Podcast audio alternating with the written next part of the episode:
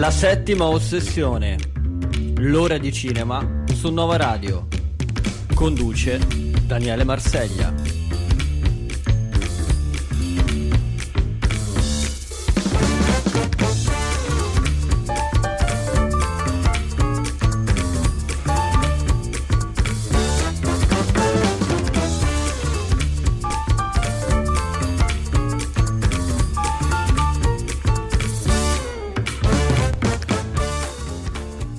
Eccoci qua, buonasera, alle 17.08 in questo istante. Siamo tornati in onda con la settima ossessione, il programma di cinema di Nova Radio, torna per il quinto anno consecutivo e la prima novità, come potete vedere, è il giorno di messa in onda, però non sarà una novità che perdurerà ancora per molto tempo, per qualche settimana però saremo in onda proprio a quest'ora qua del venerdì pomeriggio, ovvero dalle 17.05, minuto più, minuto meno, fino alle 18.05 e poi andremo ritorneremo meglio in onda il mercoledì pomeriggio nel nostro consueto orario delle 18.05 dove ormai siamo di casa però sarò io a dirvelo quando eh, torneremo in onda in quel momento lì Intanto benvenuti, ben trovati alla settima ossessione, noi siamo sempre qua con l'occhio vigile, con il faro puntato sul nostro caro, adorato cinema che continua ad ossessionarci anche per questo quinto anno. La partenza è con una persona che non potevo non contattare che come prima in questa trasmissione, che conosciamo, che conoscete molto bene, ed è Ludovica Ottaviani. Buonasera Ludovica, ciao. Buonasera Daniele, buonasera oh, a tutti. Che bello, che bello sentire una voce rassicurante in questa eh, ripartenza di, di trasmissione. È un piacere davvero. Eh, no, ma è anche per me un grandissimo piacere tornare qui a disturbarvi nel, nel giorno della settima ossessione eh, però facciamo anche informazione, dai. Eh, facciamo anche informazione, eh beh, siamo qua anche per informare i nostri ascoltatori e le nostre ascoltatrici su quello che di bello possono trovare al cinema appunto nel fine settimana. Di solito noi eravamo abituati a dire, se ti ricordi, da domani al cinema, invece qui adesso diremo da ieri al cinema per qualche settimana, giusto? Esattamente, eh, abbiamo un attimino un, un cambio di abitudine sì, degno di un film di Nolan. Esatto, siamo un po', dimensione, siamo un po dimensione nolaniana. Tra l'altro, non so te, se te ne sei accorta e ci stavi ascoltando, abbiamo cambiato anche la sigla, quindi eh, sì, già una novità. una novità. Una novità, sì, ogni tanto va bene cambiare dopo cinque anni che dici sempre della solita sigla, eh, diciamo mettiamo una nuova sigla, ok? È molto jazz, molto alleniana, eh? Beh, ci, eh, ci sembra giusto anche perché insomma Woody Allen anche sta per tornare, eh? non, anche, non, ne parleremo anche, ma anche, tornerà presto. Ne abbiamo parlato nei nostri speciali da Venezia, poi c'è stata questa anteprima ma tornerà appunto a dicembre. Ti prenoto per uh, Woody Allen, segnatelo. Prontissima, scrivitelo, prontissima, già, già appuntato, Tra già pronta mesi. per dicembre. ok, però adesso invece con te cara Ludovica faremo una double feature eh, parleremo ben di due film insieme, quindi staremo un po'. Eh, sarai un po' collegata con noi. Credo che questo ti faccia molto piacere. A, a noi e a me personalmente sì. E ehm, cominceremo parlando però di un film che si trova al cinema, che già è uscito al cinema da ieri per l'appunto, e si tratta dell'esordio alla regia di Michele Ramazzotti, che noi siamo abituati ormai a conoscere come, eh, come attrice ormai da tanto tempo, ha debuttato Dietro la macchina da presa, un film che ha avuto anche l'onore di essere tra la selezione dei film di Venezia. Non ne abbiamo parlato perché io personalmente, preso tra concorso, fuori concorso, eccetera, eccetera, non sono riuscito a recuperarlo. Eh, chi l'ha visto ne ha parlato bene. Mi pare di capire che anche da parte tua ci sia un giudizio tutto sommato positivo. Il film si chiama Felicità, che sia anche di buon auspicio per questo inizio di trasmissione.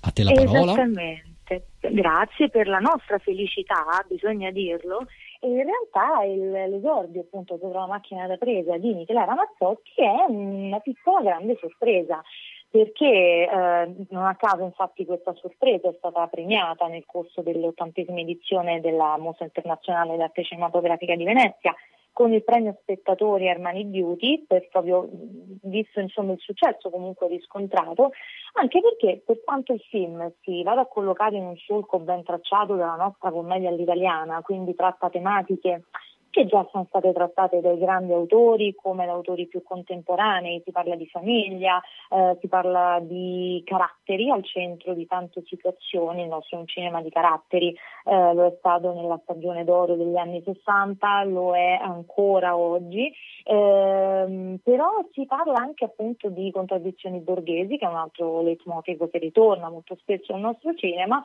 le difficoltà della periferia, tutto questo shakerato insieme in un'opera prima che ha un pregio, un'ottima scrittura alla base che permette proprio di veicolare le emozioni grazie anche ad un cast eh, veramente straordinario, capitanato dalla stessa Michela Ramazzotti che è qui presente come regista, come attrice e anche come coautrice della sceneggiatura, insieme a Isabella Cecchi e Alessandra Guidi e, ed, ed, oltre a lei a condividere la scena troviamo attori come Sergio Rubini, Max Tortora, Anna Galliena e il giovane Matteo Lietti che è forse la sorpresa più grande del film. Uh, la storia è abbastanza lineare, si parla di una famiglia disfunzionale, il focus è legato a due fratelli, il rapporto molto stretto tra questi due fratelli, Desiree interpretato da Lara Mazzotti e Claudio interpretato appunto da Olivetti, eh, problematici, fragili, sensibili, dettati in qualche modo da due figure di genitori imperfetti, qualunquisti, eh, forse a tratti anche un po', un po' meschini e crudeli nella loro, possiamo dire, anche bontà da genitori. Due figure molto contraddittorie. Intorno a questo nucleo familiare poi ruotano altri personaggi, come ad esempio Sergio Rubini, che interpreta il compagno intellettuale di Desiree, Ramazzotti, eh, che è una figura aliena in questa dinamica familiare.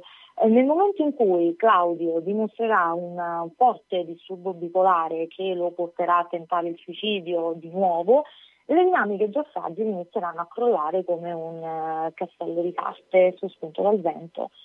A partire da questa premessa abbastanza canonica, un canavaccio che abbiamo già visto in altre occasioni, Lara Mazzotti magari non dimostrerà delle grandissime doti tecniche, non abbiamo davanti una regista tecnica, però abbiamo quello che in Francia eh, è legato a un discorso molto squisito, eh, che è quello della direzione degli attori. Letteralmente i francesi parlano di, di, dei registi come di eh, coloro che mettono in scena.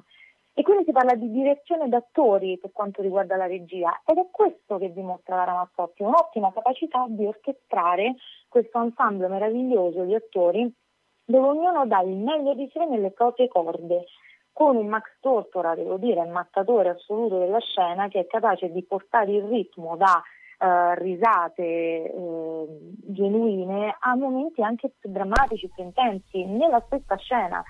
Tra l'altro ci sono tante dinamiche trattate, affrontate dal film. Una di queste è quella della, della, della salute mentale, una dinamica molto spinosa che molto spesso è stata analizzata con troppa superficialità, forse in un modo anche un po' troppo pop, potremmo dire, dal, dal cinema o dall'audiovisivo in generale. Sì. Sono rari quei Penso casi. alla serie Typical. Esatto, esatto. Sono, sono, pochi quei prodotti che sono riusciti a trattare effettivamente con il giusto tono la tematica della salute mentale. Felicità ci riesce, lo fa, lo fa con una sensibilità, con una delicatezza, c'è un approccio molto delicato a questa famiglia così disfunzionale, non c'è giudizio né da parte degli stessi attori né da parte poi dello spettatore o anche da parte dell'occhio meccanico della Ramazzotti che in fin dei conti li segue, li segue nelle loro peripezie, li segue nel loro tentare, rischiare, eh, nel loro cercare di restare a galla nella vita. E a tutti gli effetti, nonostante il titolo, felicità, eh, il film è una sorta di compendio proprio infedele sull'atto di sopravvivere sulle difficoltà titaniche di convivere anche giorno dopo giorno con i traumi del passato che ritornano, che hanno un peso specifico, che condizionano il presente e tutti sono immersi in una costante ricerca della felicità che però il film era difficile da, da trovare. Un esordio sorprendente, sorprendente non tanto per il linguaggio ma per la spontaneità, con la natura spontanea e genuina con la quale riesce a riflettere sulla realtà che ci circonda. Ecco, no, mh, mm, volevo parlare con te, ne abbiamo fatto anche privatamente di Max Tortora, no? che è un attore, sì. non possiamo più dire un attore rivelazione, perché ormai eh, nei ruoli drammatici forse lo vediamo più spesso in ruoli più drammatici in fi- o comunque in film drammatici che eh, nella sua diciamo parte comica, no? anche se credo abbia di nuovo un ruolo nella seconda stagione della serie Vita da Carlo, dove insomma eh, fa il, l'amico, l'amico, del cuore di, di Carlo Verdone.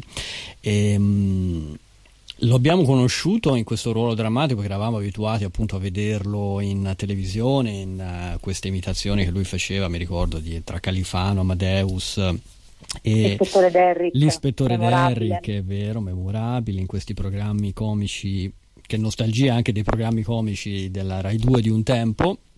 E, ehm, però dopo un po' forse mi pare da la terra dell'abbastanza di, dei fratelli di Innocenzo è stato sdoganato e abbiamo scoperto anche un lato che non conoscevamo appunto di Max Tortora anche molto convincente devo dire sì, come molti attori che hanno un registro più comico, eh, non da commedia, proprio comico, eh, ha dimostrato quella, dimostra in ogni film quella profondità, quella capacità appunto di utilizzare la risata come un grimaldello per poi scardinare anche eh, dei, possiamo chiamarli dei tabù in qualche modo anche emotivi dello spettatore e dei personaggi che interpreta mh, ha delle, delle, sue performance in alcuni film, come ricordavi tu, appunto La terra dell'abbastanza dell'innocenzo, ma anche in Sulla mia pelle.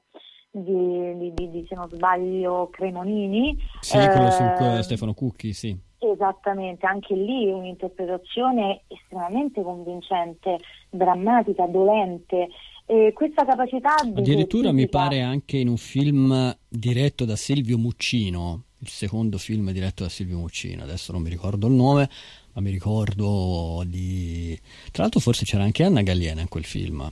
Faccio una ricerca, vai, non ti volevo interrompere. Che, che no, no, che è, loro sono una coppia tra l'altro veramente eh, meravigliosa da vedere in felicità perché incarnano davvero quell'archetipo genitoriale. Eh, da, da, spettatore un, provoca un effetto particolare vederli sullo schermo, veramente eh, sono due archetipi che prendono vita e lo fanno con una naturalezza che sconvolge, perché alle volte eh, siamo un po' in un mercato, comunque in un mercato audiovisivo prettamente italiano, dove si cerca molto la, la finzione o comunque di creare una finzione per eh, anche raggiungere degli standard che non sono poi tipici del nostro cinema. Eh, il cinema italiano ha sempre avuto come punto di forza la naturalezza, la spontaneità. Il neorealismo è nostro proprio per questo motivo, si sceglievano gli attori della strada, ora è un discorso un po' più brutalizzato, però eh, questa naturalezza, questa spontaneità che nel corso degli anni si è un po' persa alla ricerca di eh, manierismi molto più anche internazionali, magari per seguire dei trend mm. anche mm. più, eh, più, dei trend mondiali, dei trend internazionali. Certo. E invece no, hanno entrambi quella naturalezza. Il Max Tortora incarna perfettamente la dicotomia tipica del teatro, le due maschere della commedia e della tragedia che vanno di pari passo. Eh, mai come in felicità poi questo effetto è, è, molto forte. Bravo Max Tortora, no? volevo re- autorettificarmi perché ho detto una cavolata prima del film di Silvio Muccino, non era uh, coprotagonista Max Tortora, bensì Maurizio, Maurizio Mattioli, che anch'esso è un attore eh, romano, ma ricordavo male, ecco, non era, non era Max Tortora quindi chiedo scusa no, della, dell'errore. dell'errore no, il film era un, Le leggi del desiderio che forse avrò visto soltanto io e, e anche Silvio Muccino. Salutiamo Silvio Muccino, ciao. no, soprattutto ci dica che, che, fine ha fatto, cioè non, non, si vede più Silvio Muccino.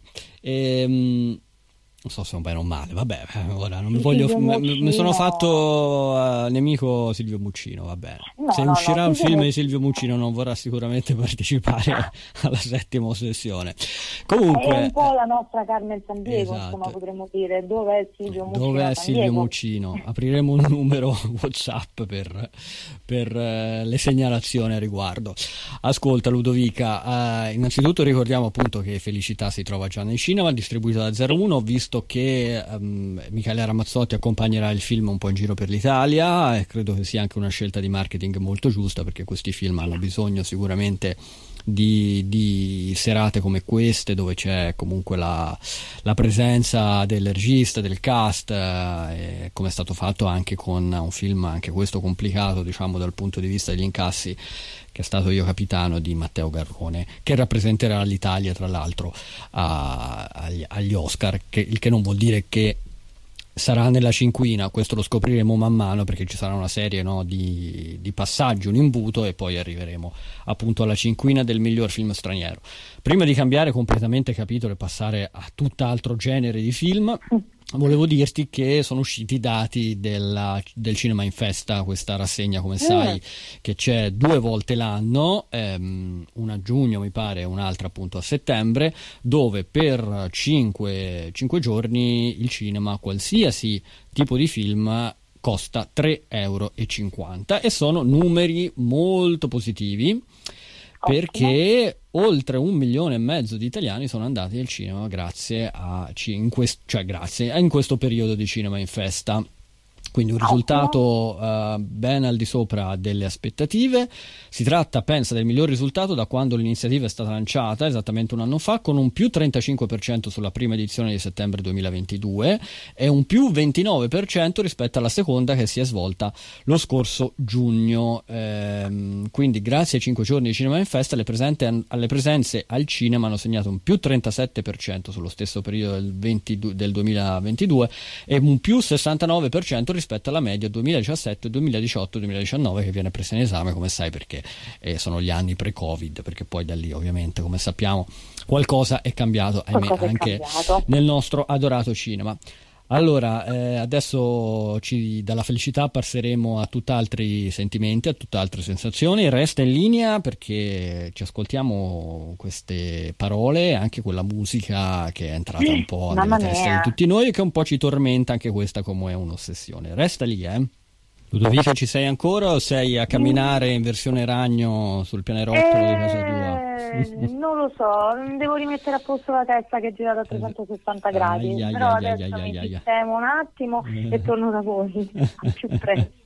torna da noi, torna da noi perché appunto dobbiamo parlare di questo film eh, che possiamo dire ha segnato sicuramente non solo la storia del genere horror perché se uno pensa a un horror credo che pensi proprio in primis all'esorcista o comunque tra i primi 5-10 film ma anche la storia del cinema e ormai sono passati 50 anni no, dall'uscita nelle sale di The Exorcist eh, di William Friedkin che ahimè ci ha lasciato poco tempo fa. A Venezia tra l'altro c'è stato non solo la versione restaurata che adesso uscirà al cinema del motivo eh, per cui ne stiamo per parlare ma c'è stato anche il suo ultimo film postumo, uh, The Kane Mutiny Karsh Marshall, che era fuori concorso, è stato appunto il film che ahimè ha concluso la carriera di uh, questo importante regista uh, americano che è William Friedkin, che, a cui invi- invito i nostri ascoltatori a recuperare anche altri titoli, so che si trovano un po' su Disney, un po' su Prime Video.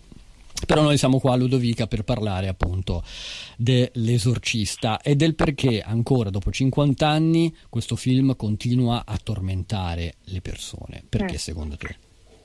Perché molto probabilmente è stato il primo ad avere un approccio estremamente realistico e scientifico al tema della, del paranormale e del paranormale collegato a un discorso di fede e di esistenza del bene e del male che è un, una, un, di un argomento rivoluzionario, soprattutto se lo collochiamo nell'America degli anni 70.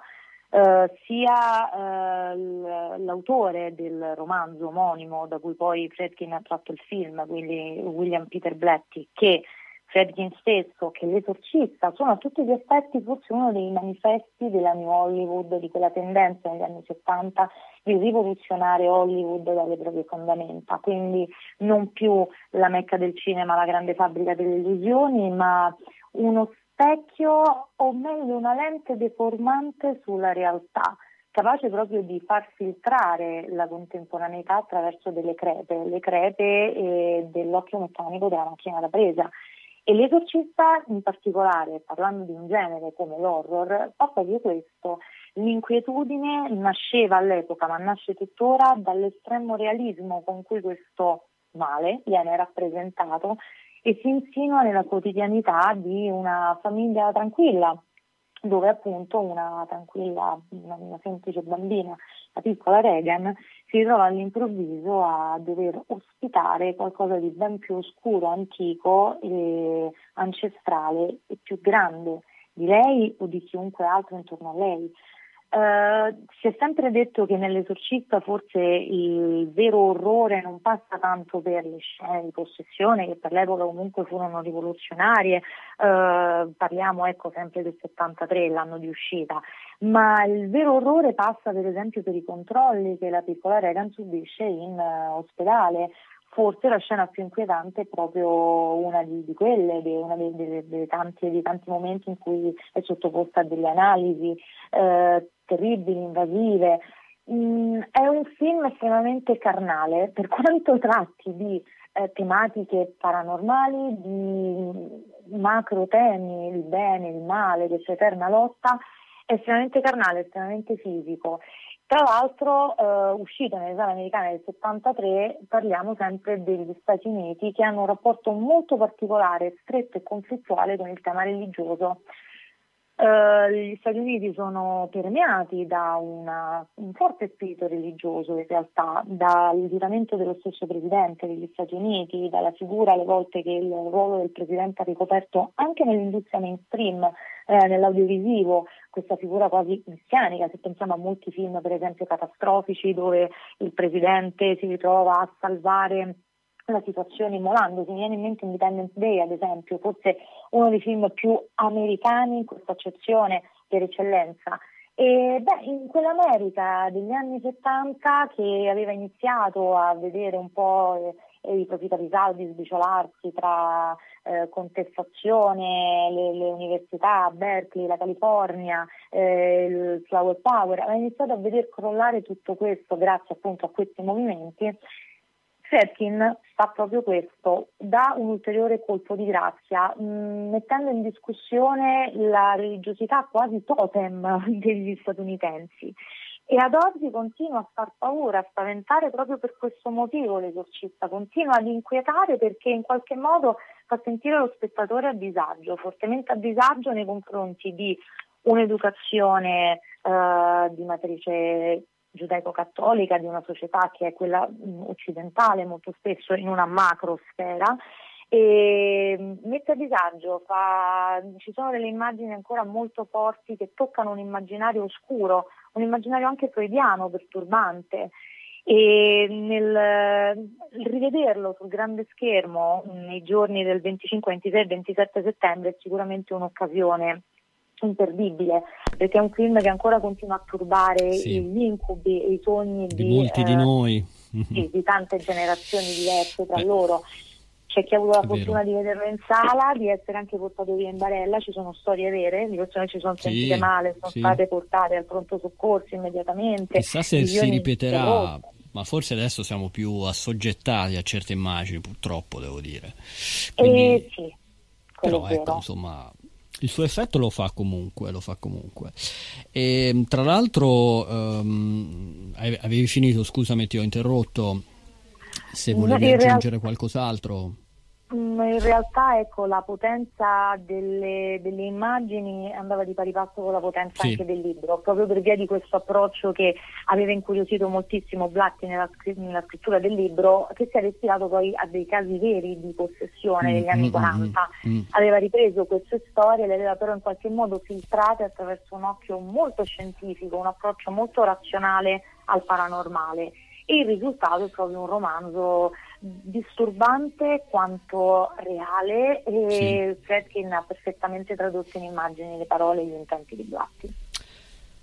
Allora, tu forse non sapevi di che cosa era fatto il vomito di, uh, della protagonista di Reagan, lo sapevi? Forse, forse lo so, Ah, forse lo direi, non ti sorprendo ormai su niente, però magari i nostri radioascoltatori e ascoltatrici non lo, non lo sanno. Pensate, no? io sono sempre quello delle curiosità del, del manga, no? un po' così. E eh, il, il famoso rigetto della giovane protagonista, pensate che è un frutto no, non è un frutto, è frutto di una combinazione eh, di una zuppa di piselli con della farina d'avena cosa che se lo facessimo noi siamo intolleranti al glutine potrebbe essere, una, un, un, un, problema. È un problema. Però, sai, eh, quando, quando, lei vomita non è veramente lei, ma è un'animatronica. Quindi è stato, questa miscela è stata pompata attraverso un dispositivo speciale creato dal truccatore del film che si chiama Dick Smith. E quindi pensa un po' zuppa di piselli e farina d'avena. Cioè se tu mischi la zuppa di piselli con la farina d'avena viene fuori una poltiglia che è simile al, al vomito. Che bellezza è un ragazzi buon, sì. una buona idea alimentare per una Halloween buona, beh, esatto esatto. Ma anche, anche, molto diciamo economica no? Dico, vuoi ricreare il vomito vuoi travestirti da Reagan? Allora puoi anche creare un effetto speciale con la farina d'avena. E con la zuppa di piselli economico pratico economico. si può rifare comunque è un film esatto. L'esorcista che ehm, dietro insomma doveva dirigerlo poi anche Stanley Kubrick aveva rifiutato poiché lui non um, era abitudinario cioè non aveva l'abitudine di um, dirigere film non suoi, cioè non scritti da lui, sebbene le sue sceneggiature sono state spesso quasi sempre adattate eh, da romanzi già esistenti, però ecco ci voleva mettere una mano, la, la sceneggiatura dell'esorcista era già lì bella e che pronta, e tra l'altro vogliamo ricordare anche che la, l'esorcista continuerà perché è stato annunciato ed è da, di, pronto al debutto tra il 13 ottobre se non sbaglio quindi diciamo in uh, ambito halloweeniano. L'esorcista e il credente, che non so esatto. se è un esatto. reboot, un remake, un sequel, so solo che diretto da David Gordon Green c'è Ellen Burstyn che ritorna sì. nei panni della madre della protagonista. È vero, molto probabilmente però non rivedremo Linda Blair. Non rivedremo una... Linda Blair, questo mi, un po' mi dispiace.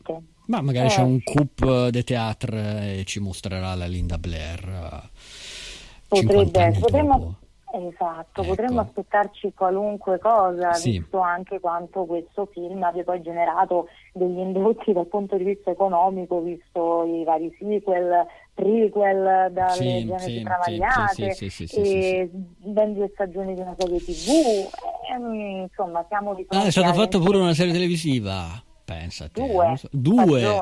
Ah, spiderina. Sì. Adesso forse sì. mi ricordo, sì, un qualcosa del genere. Sì, sì, sì, sì, sì, probabile. Sì, sì, sì, sì, sì. È vero, è vero, è vero, è vero, è vero, è vero. Ma non credo abbia, cioè, come il capo stipite esorcista, nessuna, né sequel né serie tv sono riusciti a ricreare lo stesso, lo stesso successo e, e la stessa scia appunto di di fan che tuttora appunto rimangono eh, come dire affezionati a questo, a questo film del grande William Friedkin che a distanza di 50 anni se un film ancora appunto dopo 50 anni dal 73 adesso fa ancora paura vuol dire che è un film fatto bene.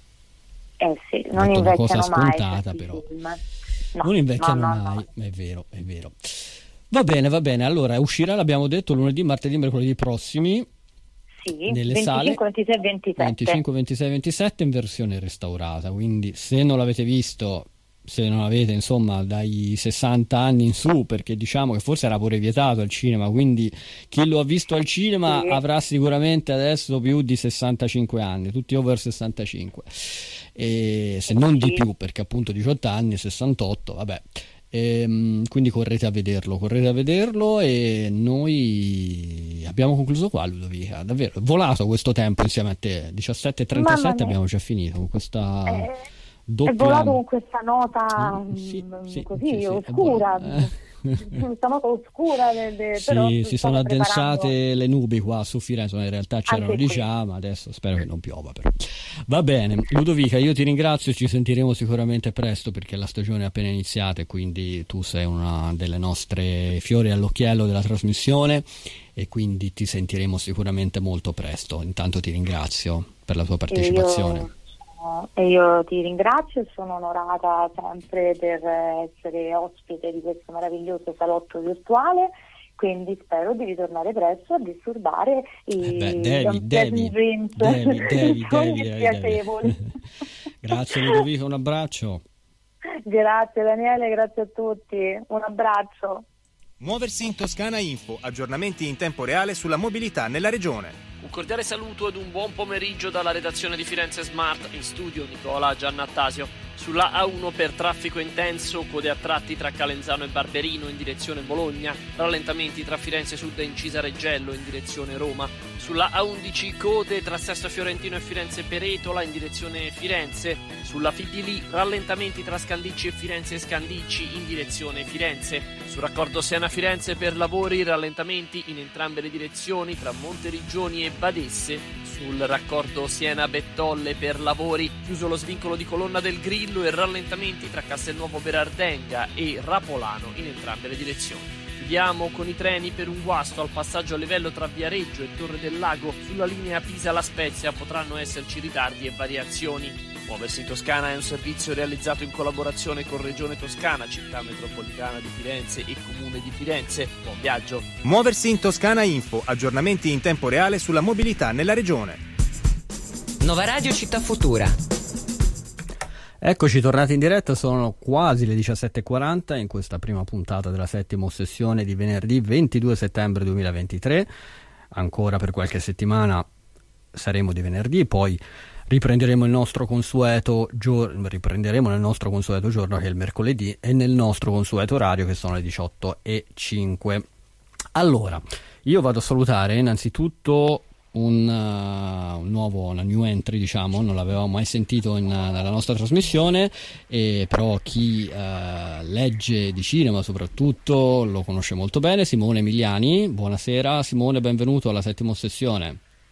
Ciao, un saluto a tutti gli ascoltatori. Grazie Simone, benvenuto e mm, critico anche appunto di, dello storica rivista Film TV, però qui sei in veste di direttore artistico di un premio molto importante che si rinnova ogni anno in questa splendida cornice che è l'anfiteatro eh, romano di Fiesole, ovvero il premio a Maestri del Cinema di Fiesole.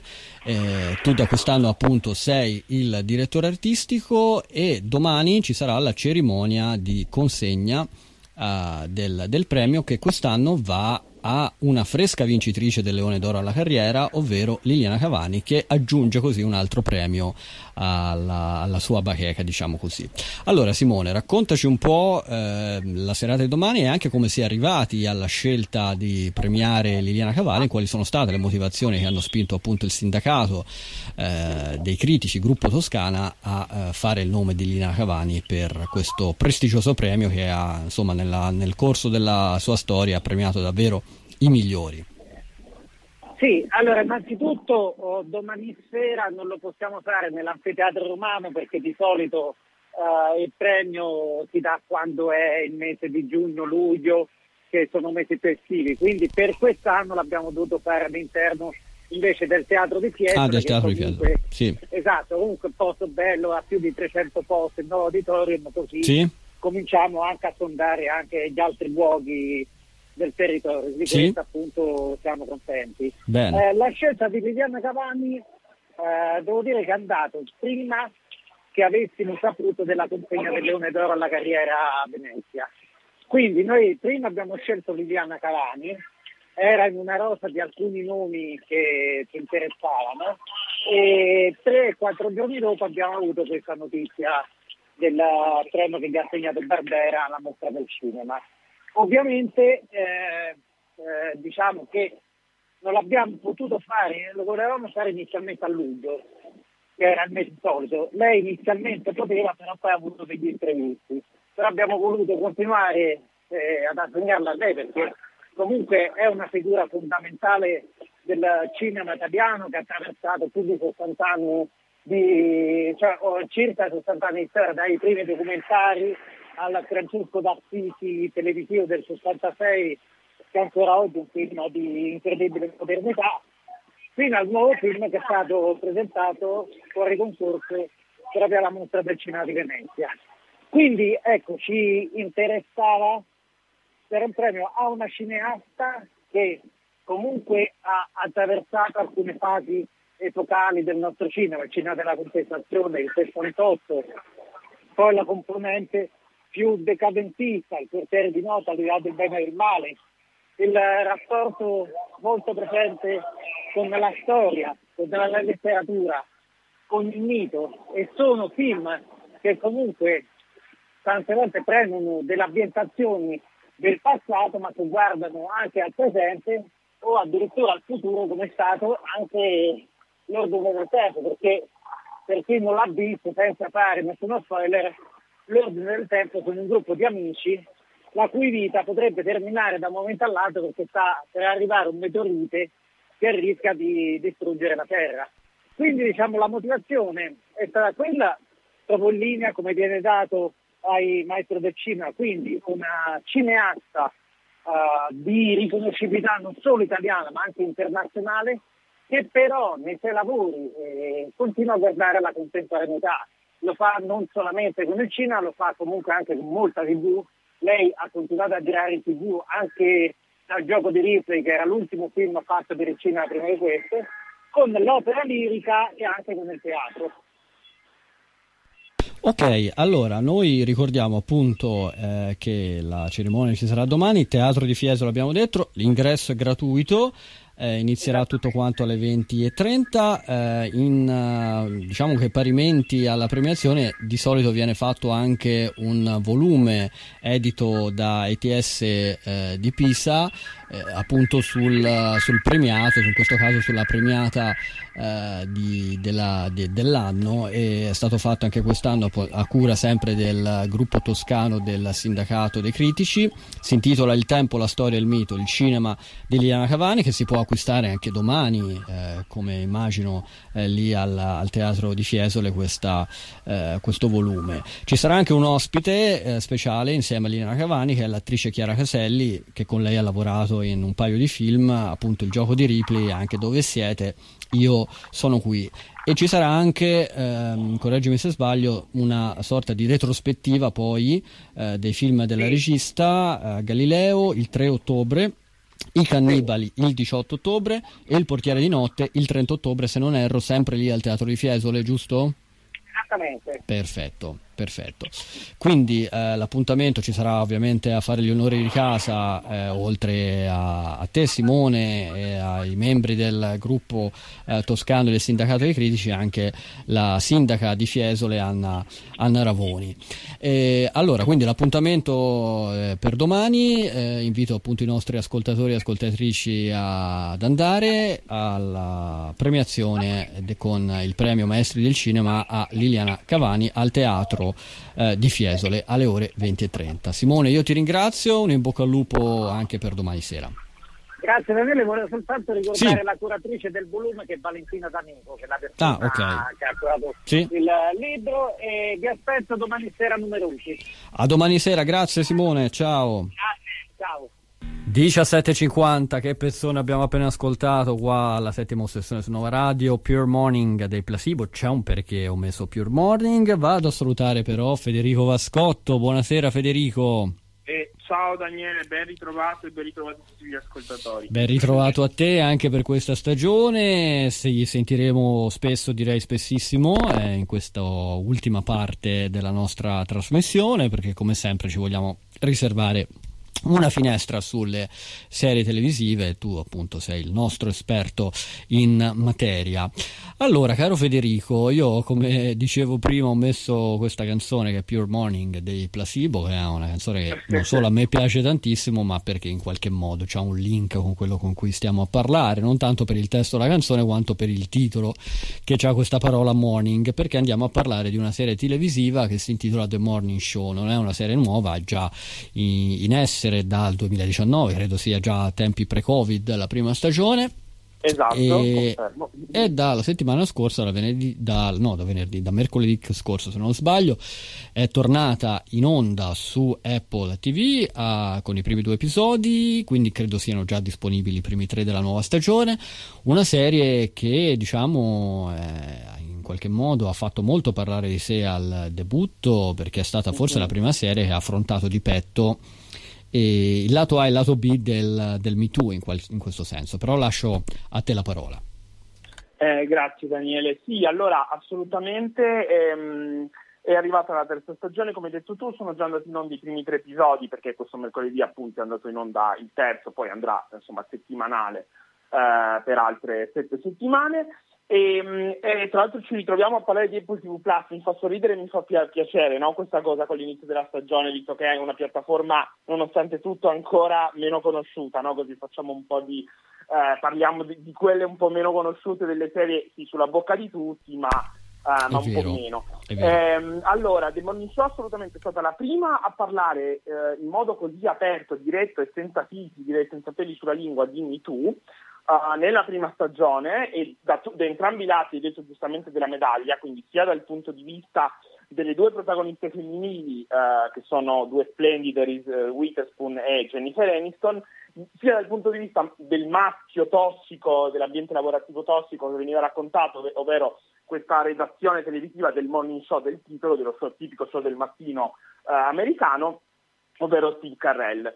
nella seconda stagione mh, riscrivendo le sceneggiature, essendosi ritrovati anche loro nella, a livello produttivo no? nel marasma del Covid, hanno scelto di raccontare il Covid e come sostanzialmente eh, il mondo dell'informazione è il mondo di ogni giorno, quello che è successo noi negli ultimi tre anni, insomma abbiamo affrontato la pandemia, li avevamo lasciati a marzo eh, 2020 e, e qui è stata, e la stagione devo dire ha un po' risentito di questo, se la prima mh, aveva sorpreso tutti in positivo, la seconda devo dire si sono un po' incagliati da soli con questa scelta, dovendo riscrivere le sceneggiature, no? dovendo mettere il Covid proprio al centro della storia. Avevamo lasciato appunto il personaggio di Jennifer Aniston che eh, lo eh, viveva, viveva la malattia in diretta sostanzialmente sul loro nuovo servizio streaming. Li ritroviamo in questa terza stagione, sono passati due anni, sono, uh, siamo a marzo 2022, quindi un anno fa, Uh, questo perché poi nel corso del tempo ci avvicineremo ancora di più durante la stagione, no, al 2023, ai giorni che stiamo vivendo uh, tutt'oggi, e sostanzialmente era un modo, è stato un modo molto intelligente, devo dire, secondo me, degli autori di riprendere in mano la situazione, ritornare uh, ai giorni nostri e raccontare, cioè, dopo che abbiamo parlato di MeToo prima e meglio di tutti gli altri, ok? Dopo che abbiamo parlato del Covid proprio dentro le vite dei personaggi, che cosa, faccia, che, che cosa si fa a questo punto in uno show come questo? Hanno deciso di raccontare quello che succede dopo negli ambienti lavorativi tossici che hanno no, coperto insomma, la cronaca di questi ultimi anni. Pro- cosa bisogna fare di questo ambiente di lavoro tossico dopo che l'abbiamo denunciato? Proviamo a salvarlo, proviamo a depurarlo, proviamo a bonificarlo, a migliorarlo oppure eh, lo dobbiamo smantellare, eliminare e ricostruire completamente da capo? Questa è la domanda diciamo, che fa da fil rouge ai nuovi dieci episodi e con cui le nostre due protagoniste um, avranno a che fare e dovranno decidere appunto che cosa fare di questo ambiente che hanno denunciato a, al mondo interno sostanzialmente, no? in diretta. Um, è molto interessante tutto il lavoro fatto su questa terza stagione, sia a livello di scrittura che a livello di regia, che a livello di storie dei personaggi, tanto quelli che già conosciamo, io lo dico, eh, Jennifer Aniston è veramente da Emmy in questa serie, in questa stessa stagione lo è ancora di più, se non glielo danno questa volta, io a questo punto non so quando.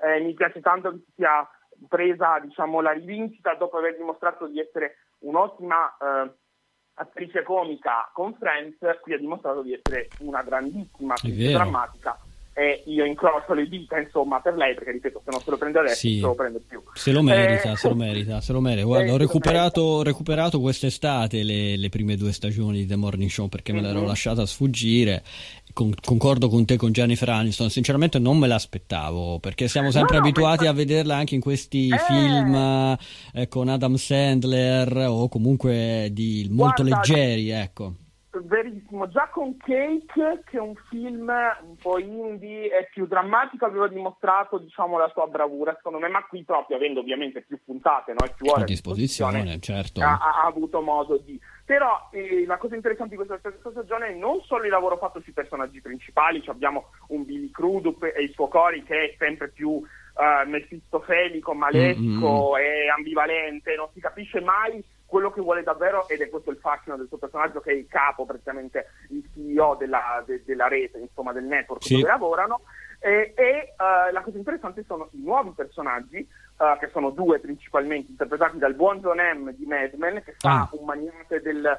ehm, del, come si dice, della tecnologia tipo Elon Musk, tipo i vari, no? Insomma, Sì. ehm, eh, come si dice, quelli appunto di- della stessa Apple, cioè prende anche un po' in giro se stessa Sì, sì, sì, sì, sì, la piattaforma e sostanzialmente il, um, eh, fa questo magnate che potrebbe acquisire la compagnia e da qui Ah. parte insomma tutta la storia della terza stagione e Nicole Beari che qualcuno ricorderà nella serie Svitiollo eh, che qui fa la nuova presentatrice del morning show nera e che quindi si porta dietro tutto il discorso sulla discriminazione razziale Mm. sul lavoro che verrà affrontato in- nel corso della stagione, in Sì. particolare nel terzo episodio che hanno tenuto questa settimana, che è, secondo me, cioè, ri- riprende la bravura della prima stagione di affrontare il Me Too da tutti i punti di vista, capito? Ah. Dagli ovvi punti di vista e di petto. Questo mi fa piacere.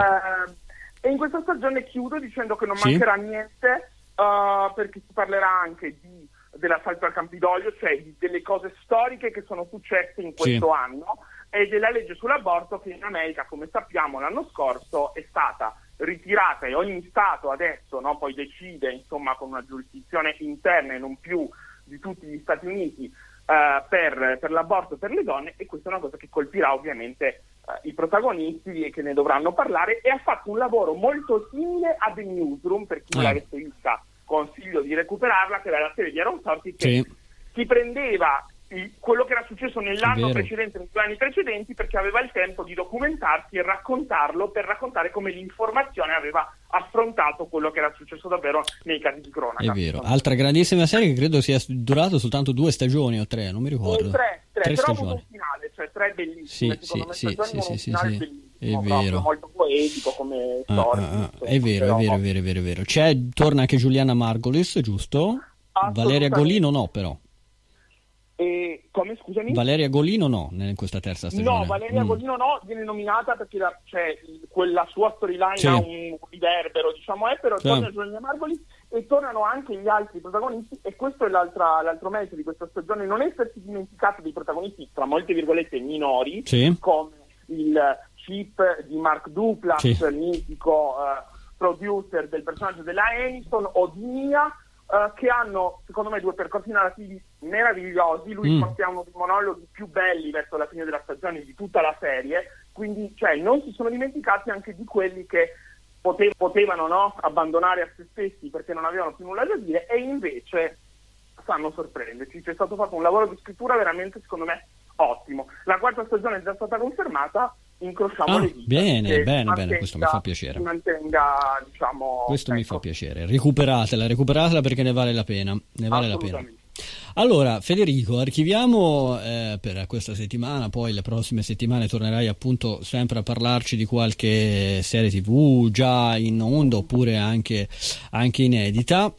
Perché ci dedichiamo come sempre la- la- i minuti conclusivi della trasmissione, ormai ce li portiamo dietro da maggio dello scorso anno, la eh, faccenda dello sciopero che nasce come sciopero dei sceneggiatori e poi agli sceneggiatori si affiancano anche gli attori e le attrici di Hollywood. Noi ci eravamo sentiti esattamente circa un mese fa in quello speciale su Oppenheimer dove appunto Esatto. parlavamo anche eh, dello sciopero, ma mi pare di capire che a distanza di un mese sia cambiato poco e niente. Eh, poco e niente perché noi speravamo no, di ritrovarci anche prima dell'estate, ti ricordi, a, insomma, con la nuova stagione dicendo beh, forse abbiamo risolto, è andato tutto a posto. Allora, E invece proprio oggi, attenzione, proprio oggi, Ah, ci sono novità dell'ultima ora. eh, sono una novità dell'ultima ora che forse Sì. le parti diciamo, sono, si sono messe al tavolo Ah. e entro il weekend potrebbero arrivare a un accordo che coinvolge per Beh. il momento gli sceneggiatori, principalmente perché poi sono i primi Sì, da cui tutto sì, è nato, diciamo, a cui poi non si sa se si, come dire,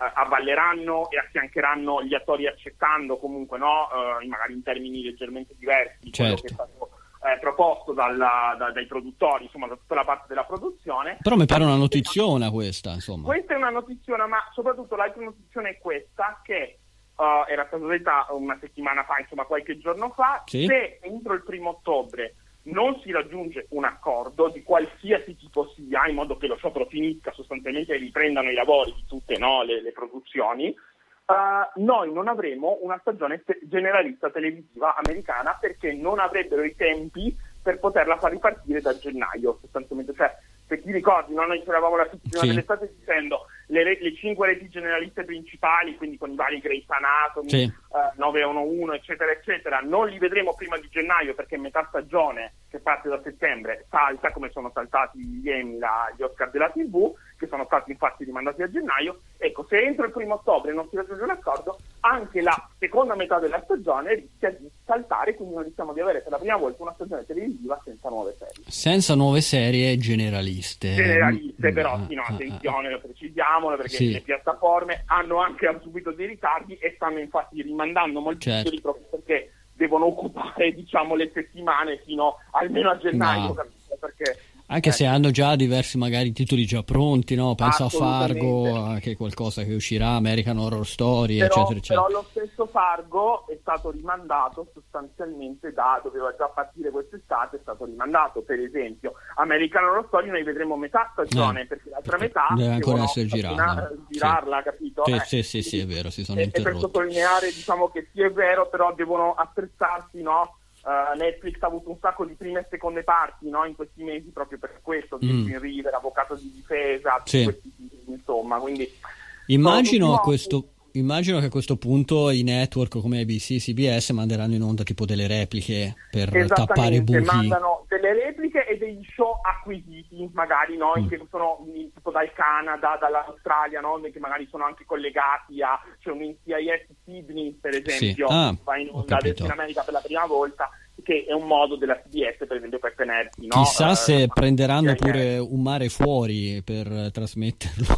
in eh, chissà, chissà, guarda, visto, non, non, sarebbe da sorprendersi eh. se usassero già la CW lo stava facendo con una serie italiana che ora non ricordo qual è, che andava in cioè, la, la trasmettono proprio da questo autunno, eh? non sto scherzando, ma non ricordo il ah, titolo. Ecco, vedi, vedi, vedi, eh? secondo me Mare Fuori ha avuto... La prossima settimana, ecco, però ah, sì, sì. Ha avuto un eco anche fuori dall'Italia. Sì, sì, sì, eh, quindi vedi, ci sta eh, che possano attingere anche dal nostro patrimonio seriale, chi lo sa.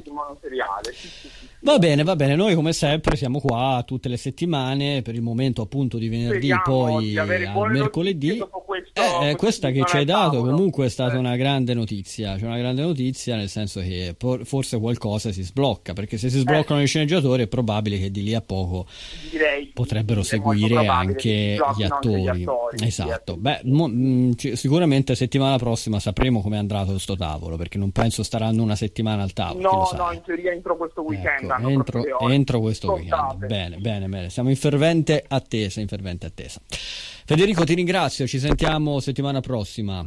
Perfetto, grazie ciao. a te. un saluto a tutti gli ascoltatori. E, le, ciao, ti leggeremo su Movie Player, ovviamente, con le tue recensioni. ciao, ciao. Ciao, ciao, ciao. ciao. Allora, abbiamo concluso questa prima puntata della settima sessione alle 18.05. Io vi ricordo che anche quest'anno, anche per questa quinta edizione del programma, ci sarà il podcast editato, in versione editata sia su Spotify che su Amazon Music, oltre ovviamente anche al sito di uh, Nova Radio. Io avevo detto che sarà in onda, eh, sì sarà in onda, lo troverete eh, disponibile già a partire da domani, ma credo non ci siano i tempi tecnici per uh, essere in onda già a partire da, eh, da domani. Eh, quindi sicuramente se non è domani sarà nei primi giorni della prossima settimana. Troverete anche il podcast su Spotify e Amazon Music. Eh, bene, io mm, concludo qua la prima puntata della settima sessione. Vi ricordo che saremo in onda, ricordatevelo bene per alcune settimane, per queste prime settimane di venerdì all'orario che è le 17.05, dalle 17.05 alle 18.05, minuto più, minuto meno. Prima poi eh, ritorneremo comunque al nostro consueto orario, al nostro giorno che è il mercoledì alle 18.05. Vi lascio alla programmazione di Nova Radio, ci sentiamo venerdì prossimo, vi auguro una buona domenica.